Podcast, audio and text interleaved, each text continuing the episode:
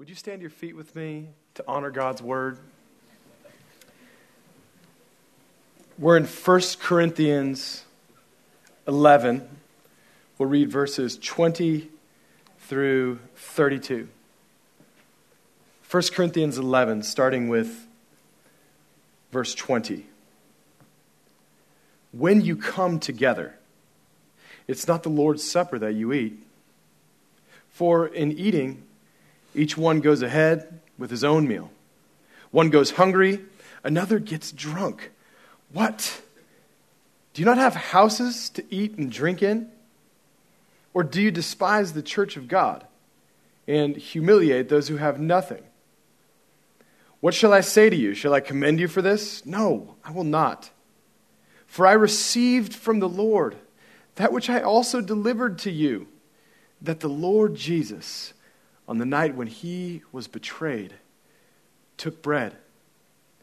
And when he had given thanks, he broke it and said, This is my body, which is for you. Do this in remembrance of me. And in the same way, he also took the cup after supper, saying, This cup is the new covenant in my blood. Do this as often as you drink in remembrance of me. For as often as you eat this bread and drink this cup, you proclaim the Lord's death until he comes. Whoever therefore eats the bread or drinks the cup of the Lord in an unworthy manner will be guilty concerning the body and the blood of the Lord. Let a person examine himself then, and so eat of the bread and drink of the cup. For anyone who eats and drinks without discerning the body eats and drinks judgment upon himself. That is why many of you are weak and ill, and some have died. But if we judged ourselves truly, we would not be judged.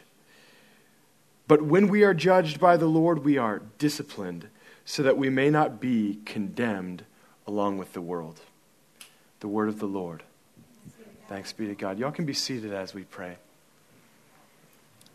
Lord, we thank you for your word. We ask that you would add a blessing to the reading of your word that goes beyond our opinions or thoughts or anxieties.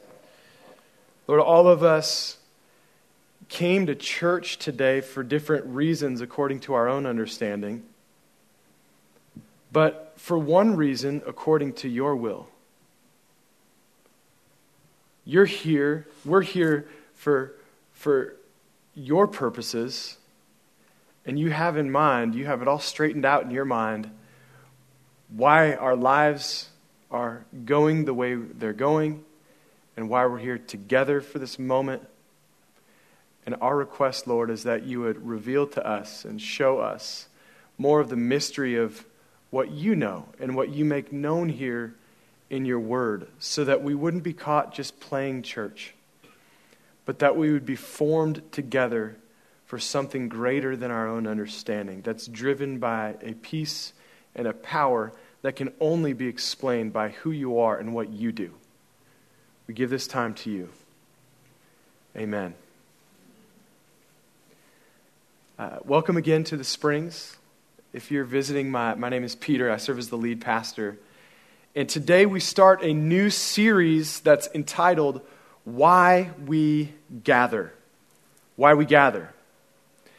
You see, when we capture the transcendent purpose of why we come to church, then with the Spirit's help, it helps us to live transcendently. Kind of makes sense. We have a transcendent understanding, it kind of leads to behavior and, and living that's different, right? And on the other hand, if if we kind of have insufficient reasons for why we, we get up and uh, comb our hair and uh, get ready for church and come and put on a smiley face and do the religious things, if we have an insufficient reason for coming to church, it will understandably lead to insufficient living. Every first Sunday of the month, as our tradition, we have been receiving the Lord's table, the, the communion, the Lord's Supper together. We take communion the first Sunday of every month, and that's what we're going to do together today. But we're going to go a little bit deeper into the meaning of what the Lord's Supper is. Not in just that we're, we're preaching through today and actually the rest of the month in our teaching, but as you'll see today, we're, we're going to actually do it a little bit differently and have more time to appropriately uh, approach the table of the Lord in a manner that's worthy of what He's done for us, in a way that can help reboot us like we need to be often to be able to think rightly about how God is moving in us and to be able to pivot off of that and be able to live appropriately to that. So let's go back into our passage and see what the Holy Spirit is doing to help us understand why we gather. And we're going to see this month in our teaching not only why we gather, but the power of timeless things that we can do while we gather, like praying together and, and confessing there's life and death in the power of the tongue. We're going to talk about these things, but we're going to practice them together. Amen?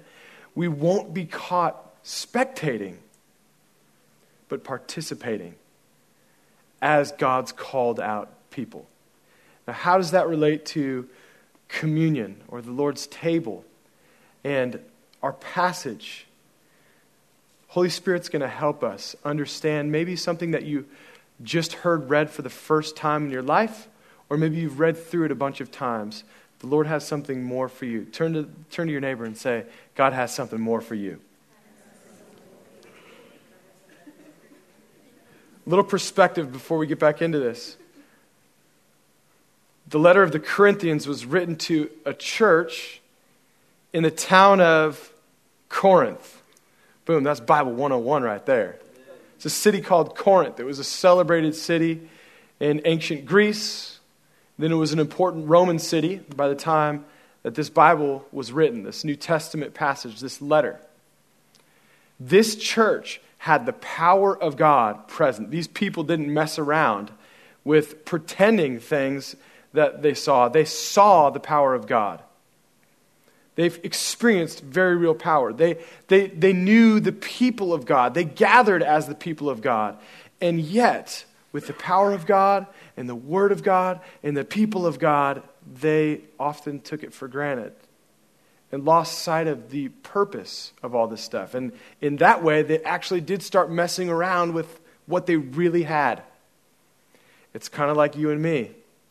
When we have something very real that we're not careful to understand what God gives us and why. And here's what's so important about this that I love, and I'm so encouraged whenever I read anything about the Corinthians, because they were such a hot mess, and yet God never condemns them in this letter. He corrects them pretty severely all throughout, especially this first letter. But God is so gracious with people that have not only sinned in ignorance, but they come to know Jesus and they know better and they're still living a hot mess. And God corrects them, gives them provision to be new. Thank you, Jesus, for that. Some of you may have come in here and never known anything about the Lord Jesus, and your sin is a sin of ignorance. You just don't know any better. A lot of us, like me, our sin whether it's at home with our mouth, with, with what we do throughout the week, our sin is not in ignorance. We know better, and yet we're still a mess. And so receive these words, the severity of them, with discipline. The Lord disciplines the child that he loves. Verse 20 When you come together, it's not for the Lord's Supper. It's not the Lord's Supper you eat. He's saying basically you're doing something different. In eating, each one goes ahead with his own meal. One goes hungry, another gets drunk. What? Do you not have houses to eat and drink in? Or do you despise the church of God and humiliate those who have nothing? What should I say to you? Should I commend you in this? No, I will not. First of all, I want to point out three different points as we go through this passage. The first is this God cares about how he's worshiped. That's my first point. God cares about how he is worshiped. Now, the first thing that we can see about how he is worshiped God is worshiped by people. By people. Not just persons individually. God is worshiped by a people that are called out and a people that gather together. Where do we see that? It's written into this assumption. The first words, when you gather. See, he'll go on to correct them, and we'll get into that. But before we get into the correction, let's just consider that at least they had this going for them. At least they had been making it a habit. Everyone say habit.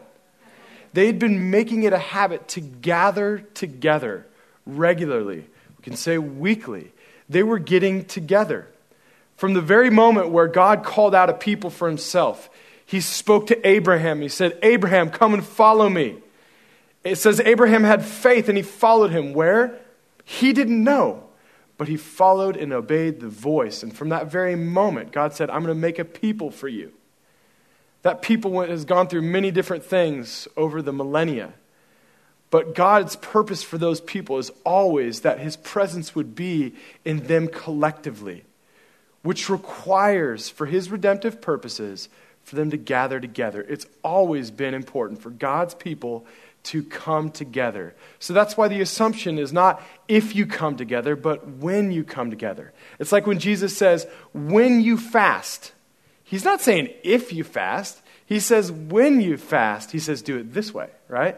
He wants, him, he wants them to understand the purpose of the timeless disciplines that God has for his people. He says, when you pray, some of us are like, dang, I should be doing that.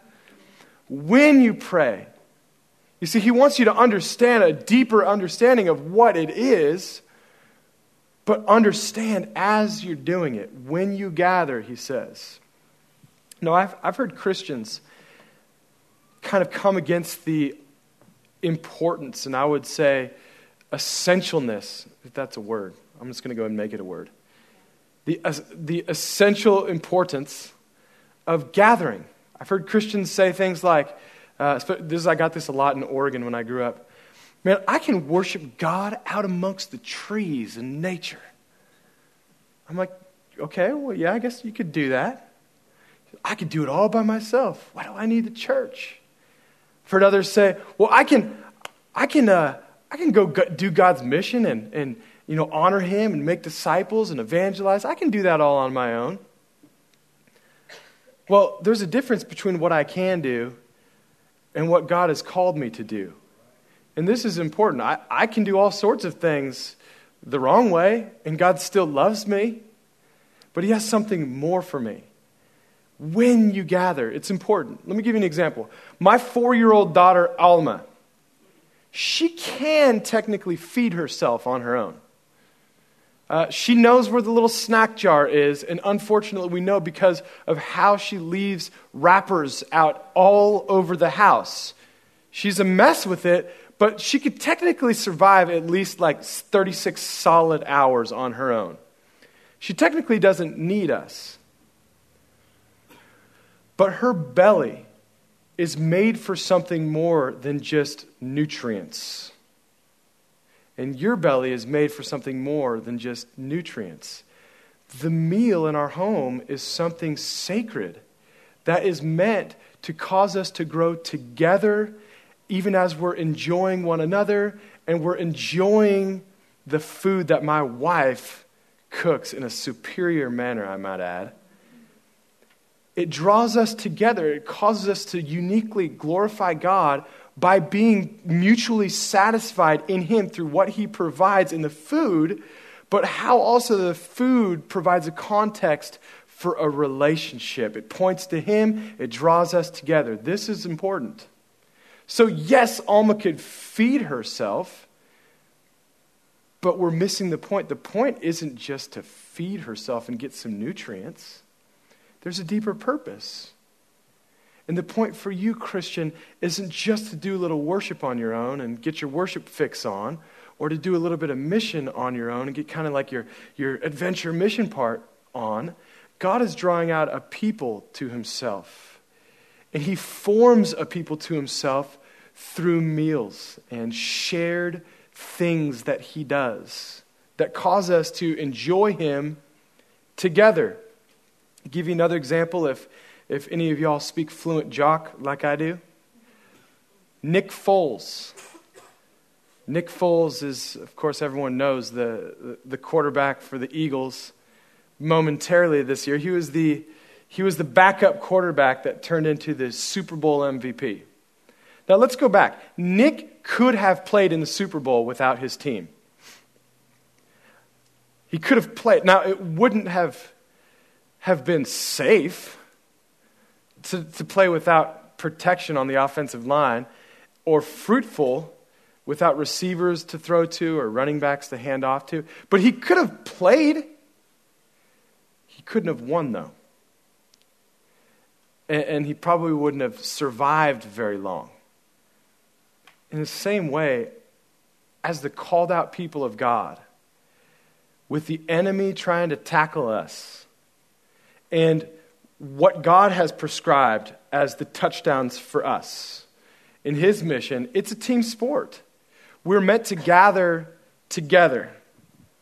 Now let's go to the rest of that sentence. Some of y'all are like, math people are like, okay, well, if those three words took him 10 minutes, then we'll be here until don't worry about it, okay? Verse 20, when you come together, it's not the Lord's Supper that you're eating. That's a pretty harsh statement. He's saying your religious activity, it's not valid. You're just playing around, and it's, that is not the Lord's Supper. That's not communion. It's like saying, hey, when, you know when you go down to the water, um, that's, that's not baptism. Paul's correcting the church in Corinth because they were in sin. They were missing the point, and therefore they were missing the value of the sacrament, the gift, the sign that they'd been giving. And he is severely correcting them so that they can recapture it. He's not condemning them for having missed it. God cares about how he's worshiped. He cares for you. He doesn't want you to miss out in the value of that which is eternal and better than any value you can try to create for yourself or institute for yourself. He cares about how he's worshiped. That's why it goes on to say, Whoever drinks the cup of the Lord, verse 27 goes on to say, in an unworthy manner brings some condemnation and some judgment, and that's not good. I don't want that for you. I care about how I'm worshiped. I don't want you to be missing out. I don't want you to be under judgment, to be sick and die. There's, there's some severe stuff in here.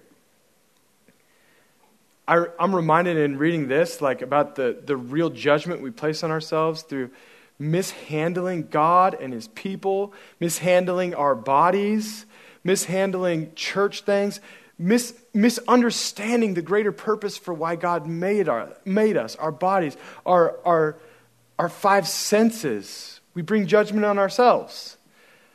God cares about how he's worshiped. I was reading Leviticus this week, and the, the sons of the high priest, Nadab and Abihu, God had repeatedly said that, hey, I am holy. Be holy as I am holy. And he gave them specific instructions for how he wanted them to worship him and who was supposed to do what. Well, Nadab and Abihu, these sons of Aaron, they said, you know what? Since God's power has really been on all this stuff that he's doing, let's just have some more. You know, uh, let's, let's do something nice. They try to do a little religious gesture to kind of, you know, make God happy. And so they lit some things and started some fires, you know, some, some holy religious fires. But God never told them to do that. They were kind of being extra in a very, very bad way. And so God killed them. Go read it for yourself. It, God wasn't pleased by their nice little gesture. God cares about how he's worshiped. I'm not trying to put undue fear on us, like as if uh, we have to question everything we do. But look, we do have to examine ourselves and understand God, help me to really capture the real purpose of this and not just presumptuously carry on based off of my familiarity rather than in a spirit of humility approaching you like you're real and you're holy. God cares about how he's worshiped, he's holy. Let's keep going on in our passage. We'll get to verse 23. I received from the Lord what I also had already delivered to you. Basically, you, have kind of lost all this, but remember I, I told you about all this? And, and this isn't something I made up. I got it from the Lord. He says, I received that. I delivered it to you that this, that the Lord Jesus, on the night when he was betrayed, took bread, and when he had given thanks, he broke it and said, This is my body, which is for you. Do this in remembrance of me.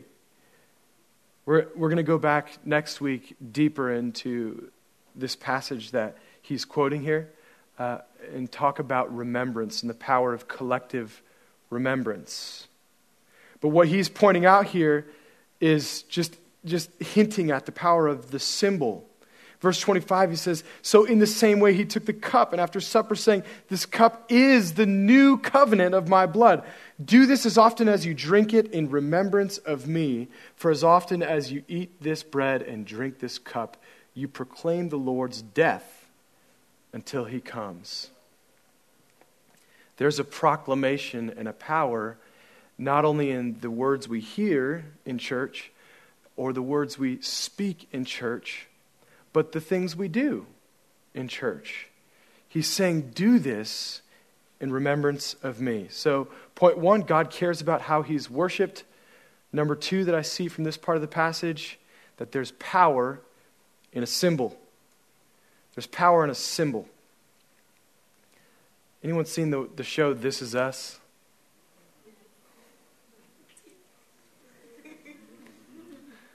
Man, y'all gotta, y'all gotta have some quality shows in your life. If, it, if you didn't see it because you're reading books, then don't, don't take that. But if you're reading, watching other shows, then you need to watch This Is Us. Uh, I don't mind spoiling anything because it's like episode two, we find out Jack dies, okay? And if you don't know who Jack is, go watch the show. But Jack, the, the dad of the, the, the, the kids in the show, his wife Rebecca will carry around a, a necklace that he gave to her and he remembers her by. And it's a memento, a memento. This necklace. It's a powerful reminder of a relationship that, that was very real to her and was formative to who she was. The necklace wasn't Jack. Jack died. And you have to wait till season two to find out that he choked on water. It was a weird. Oh, uh, I'm just kidding. I, don't, I won't tell you how. But uh, the necklace was not Jack. But the necklace served as a reminder. Many of us have mementos of people that we've lost, or mementos of seasons of life and things that God has done for us. Now, to the degree that those things, those symbols, those signs can help you to virtuously construct a healthy memory that helps you to have a trajectory in the future towards virtuous things that honor God, that symbol has value and power. There's power in a symbol. Paul reminds us here in verse 23 that this symbol, the way he uses this, this bread and this, this drink, it's, it's not something that he made up. It wasn't something that Constantine or the Catholic Church made up. This is an eternal symbol that Jesus instituted by his own will for the church. Now, I want to explain a little bit more about what this symbol means. And I have to start by pointing out a few things that it does not mean going to the Lord's table and receiving the body and the blood of Christ, the bread and the cup, respectively, it's not a work to gain God's favor. It's a symbol. It's, it's not a work that I do this and I gain God's favor. It's, it's a symbol. I'll give you another example of how another symbol shows this a wedding ring, a wedding ring is a powerful symbol to remember a deeper relationship that I have that's built on faith and on promise. It reminds me, a wedding ring will remind you, husbands, that your wife is expensive. No, that your wife is valuable, and it's a symbol of unending love. It's a circle without end. It's a powerful symbol. But if, if there was a random man that just kind of went up to our single ladies here and just said, Hey, nice to meet you, and he shakes her hand and puts a ring on her finger, would that make them married just because the symbol appeared on her hand? No. It's a symbol. The work of putting it on her hand has no inherent value outside of the faith that I place on it. There is relationship, and the symbol can help produce remembrance and reinvigorate my future faith in this relationship. There's power in the symbol, but it is a symbol. I, I went and received the, the, the symbol without faith for 14 years. Well, I think I did First Communion at night. So, like five years. And I'd go up and, and I was taught, man, like if you do a bunch of bad stuff, then like you got to go, you know, take the, take the bread and the cup so that you can be forgiven. And, and, uh, and so I would do this, but it was never in faith, and I never had a relationship with the Lord Jesus until I was 14 years old and a campus ministry preached the gospel to me. And uh, I came to understand uh, in high school about Jesus dying for my sin so that I could live new life with the same resurrection power as him. If he pays for the penalty of my old life and my death that I've caused in my family, in the world, I can receive forgiveness and new life. It's a powerful thing that I experienced in understanding this for the first time. Now, that by faith caused me to be a new person by the power of the Holy Spirit before I partook in any sort of symbol. But then I went to be water baptized. And water baptism, doing the water baptism, some, some of y'all might have come from churches that you're taught that if you go do this baptism, then you'll save yourselves. Water baptism is also a symbol, but it's a powerful symbol. I can remind you and tell you, hey, your past is in the past. It's okay, you're going to be all right. And I can tell you from up here but if God demonstrates that your past is washed away through a powerful and timeless symbol like water baptism, then the next time that you're feeling guilty and thinking that you are who you were or you are what you've done or that your past has not been washed away, then what's great about the sign and the symbol of water baptism is that it might not save you, but you can remember what it was like the day, what you were wearing when you went into the water, what you smelled. There's a very real physical, tangible memory that can take you back to your place where Jesus reminded you of your washing so that now your mind is on the future that he has for you. It's a powerful symbol. The death and new life, like going into the water and out. Baptism, just like it's a symbol to remind you that you're washed of your past. The Lord's table is a symbol that Jesus is the provision for your present and your future. It's a powerful symbol. Coming to the table and receiving the elements doesn't save me by the work of it, but it reminds me of my sustenance in Him. And when I, when I worry about uh, my, my finances, I can taste and remember. I can taste the, the sign that God's made for me to remind me that Jesus is enough for me. It's a powerful symbol. Catholics believe that, that this bread and this cup actually become the tangible body and blood of the man Jesus. Um, I'm not going to go into a long rebuttal and criticism of that, but I will say that if that was true, and if you could, by the act of receiving the elements, save yourself, it would nullify everything else we know in the gospel. No man seeks God, but God seeks to save the lost. And because of the body and blood of Jesus, we're saved And by grace of knowing this through the power of the Holy Spirit, I can say amen and apply my faith to that. I apply my faith to that the moment I believe. I apply my faith to that when I go into the waters of baptism. I apply my faith to that every time I confess my sin to my brothers and sisters in Christ. And I pr- apply my faith to that when I remind my senses, my taste buds even, that Jesus is enough for me. He's more than enough for me. There's power in a symbol Jesus is my whole provision. In receiving from the table of the Lord, I empty myself of all the junk that would take up space in my soul, and I receive in faith, in thought, in taste, in touch. I receive Jesus through faith and through the symbol. The other thing is uh, what it's not is it's not it's not a physical meal alone. Uh, it's not a potluck. Uh, I mean, there's like maybe, I think, six calories or something you could get from receiving this. Uh, you don't have to be a dietitian to know that that's not going to sustain you. It's not an actual physical meal.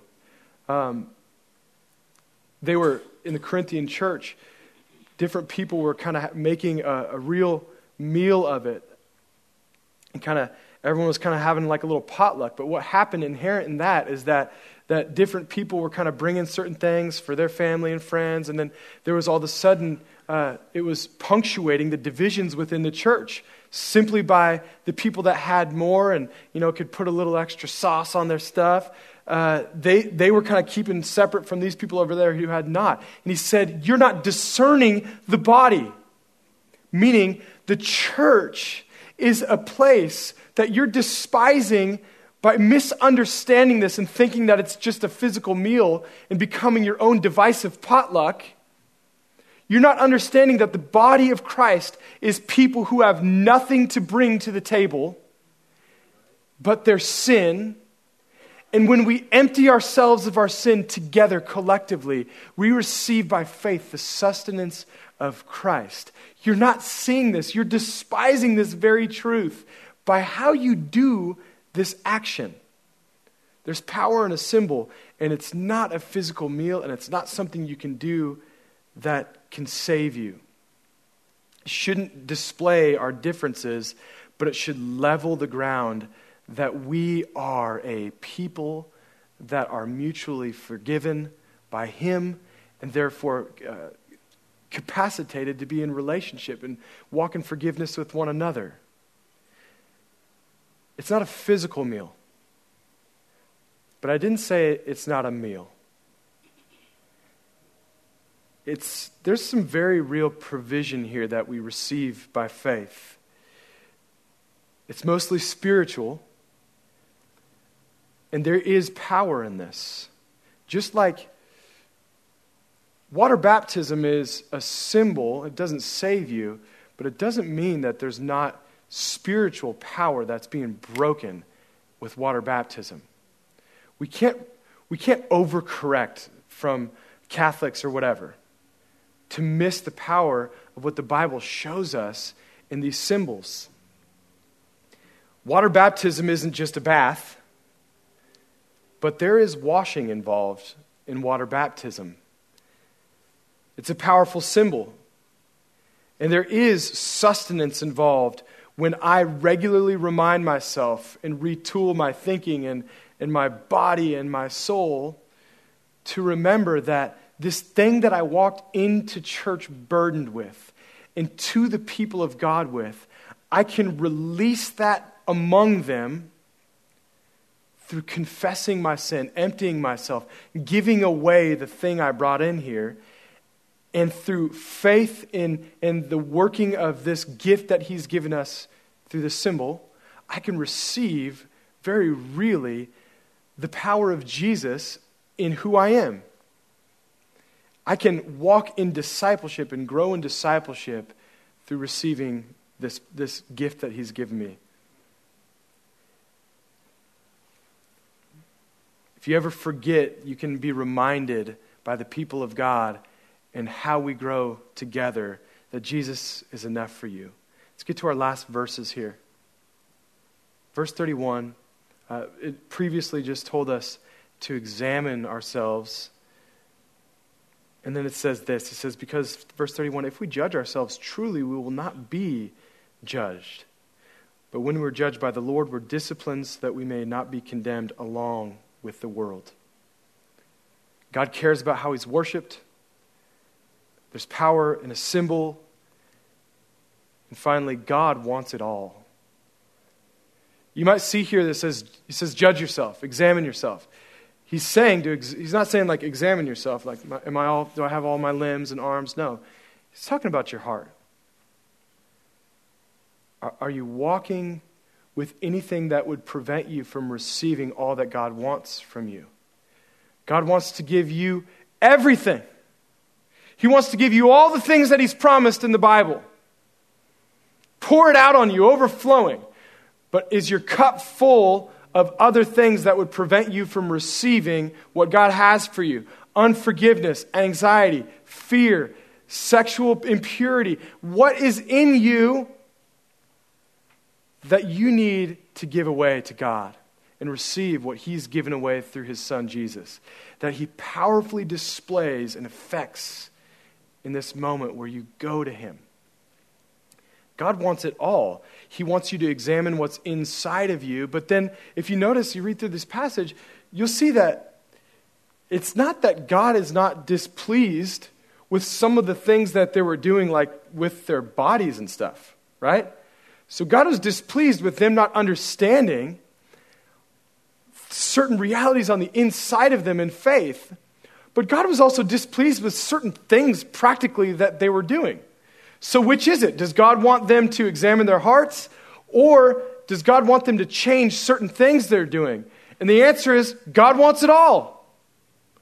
God wants to be worshiped externally and internally. God cares about how he's worshiped, and there's power in this symbol and so he wants everything we do and think and feel to reflect his glory. And he's given us a way to grow in that. So we examine our hearts internally, we judge ourselves regularly, we make a habit of releasing the things inside of us through confession. There's life and death in the power of the tongue. And we're going to talk about that in a second. We examine ourselves. What, how, why, what do we examine? Do we examine if we're good enough to receive Jesus? Have I made enough good decisions this week? Have I done bad things this week? Or no, that's not what you examine. By the way, if you ever wonder if you're good enough, the answer is clear. You're not. You're not good enough. But that's why Jesus fully gave himself to people who are fully dead in sin. The question is examine yourself to see if you believe that. Uh, do you believe that Jesus is enough, or are there other things that you just you just want more, and, and you need to confess that, you need to release it, you need to give yourself away. You examine yourself internally. If it's your heart that He cares about, here's how it relates to your external behavior and how we approach the Lord's table what you do with your body or, or with your customs and rituals and our, our traditions as a church will either underline what we believe in our hearts or it will undermine what we believe and teach. I'll give you an example. And we all, we all agree with this that it's not just about the heart, okay? Because if, I were to, if I were to go to coffee with you and say, hey, I want to share my heart with you, and you're looking at me, you know, the whole time we're like at coffee, and Stephen, you just got your phone out and you're just looking at your phone the whole time, if I said, Man, you're kind of hurting my feelings, you'd say, What? I'm listening to you. Well, there's something you're doing with your body that's not correlating with what you're claiming here. That's a problem. What you're doing with your body is undermining what you're claiming with your heart. That's what Paul was saying. Hey, when you come together and you're practicing, it's not just that you're kind of doing it a little bit wrong, but what you're doing is not correlating with what you're supposed to be believing. That's what he's saying.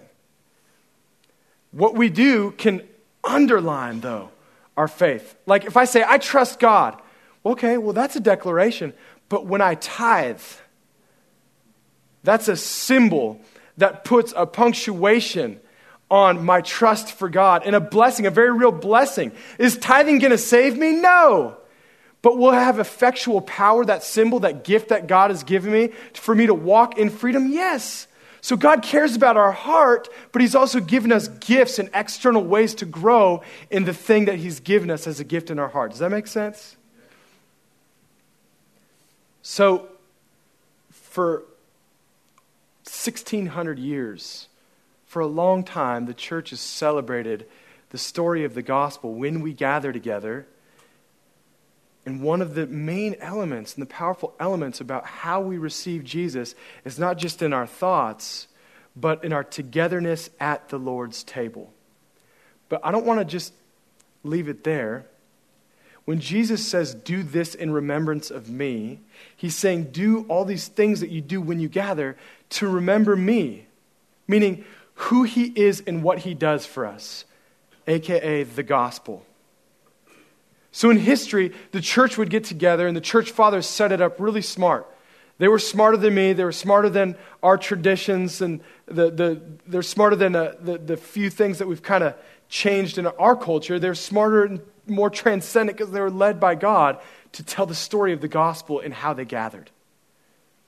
Here's what they would do they would tell the story of the gospel that creation, the, the fall of mankind, redemption, and restoration in every gathering early church would get together and they would sing acclamation songs and praise of God and His glory in creation and lift Him up. And if many of y'all come from uh, churches like this, there would be what's called a responsorial psalm where you would sing in response and there's participation. And you, you have to kind of know a few things and call back and say, Thanks be to God, and all this stuff. And we try not to complicate it too much with things that you got to remember, but we want you to participate. Because when you go, you, you lift up God in church together. God, you are good. I might not be so good today, but you sure are still. And in this moment, when, when we tell the story together in coming to church, every good story has a tension point. Every good story has a tension point. For this is us, it's, it's Jack. What happens to Jack, okay? Every good story has a tension point. In the gospel story, it's our fall. And that's why, in enacting the story of the gospel together, we confess our sin. And sometimes there's silence in the tension of the story, where, where it's a little awkward, like me saying, God, I've sinned against you.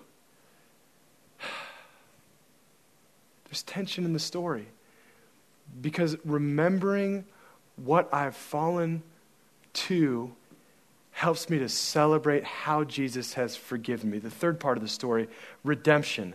That because of the body and blood of Jesus, very really shed for me on a Friday afternoon in history that we call Good Friday, he paid the penalty for my fall. And finally, I can, I can walk and enjoy him and grow in him and remind myself that he is my provision and all that I need and we together receive of him over and over again. We come together to grow and be formed in him. We Tell the story of the gospel. We're going to enact that together right now. Would you stand to your feet with me?